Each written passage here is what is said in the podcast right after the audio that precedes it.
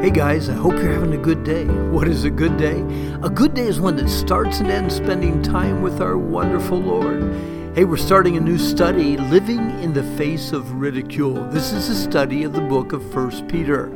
And uh, I, I, really do. I want you to read First Peter chapter 1 all the way through 5 sometime today, okay? What do you do when you feel hated, rejected, or misunderstood? Uh, I'm glad that you're joining us on this study of Peter's letter to his believing friends. Uh, honestly, your choice in choosing this Bible study and taking the time to listen kind of shows me you have a desire to grow in your personal walk with the Lord and your seriousness about living a Christ like life. Most of us living in today's world have not really experienced the suffering that the early Christians experienced in the Bible times.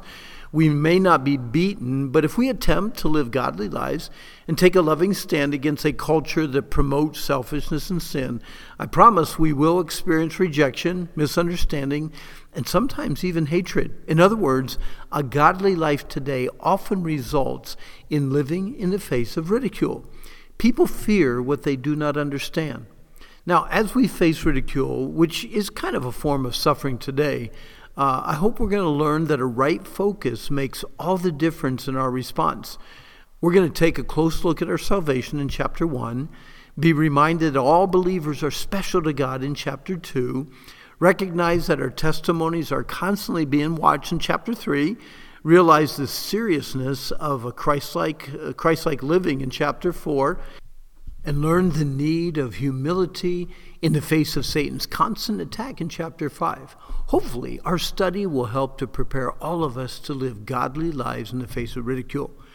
Now, I promise, Peter will be as much of a blessing to us as he was to those suffering Christians in his day. So I'd love for you to take about 15 minutes and read all five chapters of 1 Peter through today. As you read, you'll be reminded that even though we may feel ridiculed, misunderstood, a close look at salvation comforts our hearts. Knowing that we are special to God thrills our hearts. A godly life puts a stop to foolish accusations. Knowing that we are being watched motivates us to doing right, and Christ like living is serious business. Humility before God is the secret of strength when we're under attack by our enemies. Now remember, the difficulties and suffering we face in this life are not for long. Eternity is just. So, again, I'm glad that you cho- chose to join us on this, and I'll see you tomorrow. Uh, but now our time is up, and uh, I really hope that you have a good day.